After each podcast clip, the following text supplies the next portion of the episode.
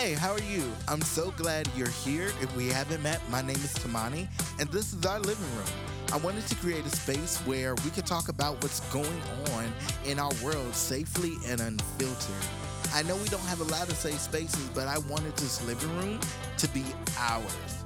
You heard that right. This is ours, and we have room. When I say we have room, we have room. So invite all of your friends. I'm going to invite all of mine.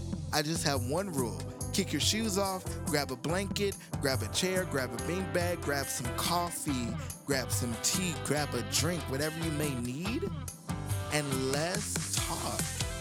Because that's what we're here to do. We're here to talk, we're to learn from one another, and we're here to share life. And I can't wait to go on this journey with you. So let's talk about it.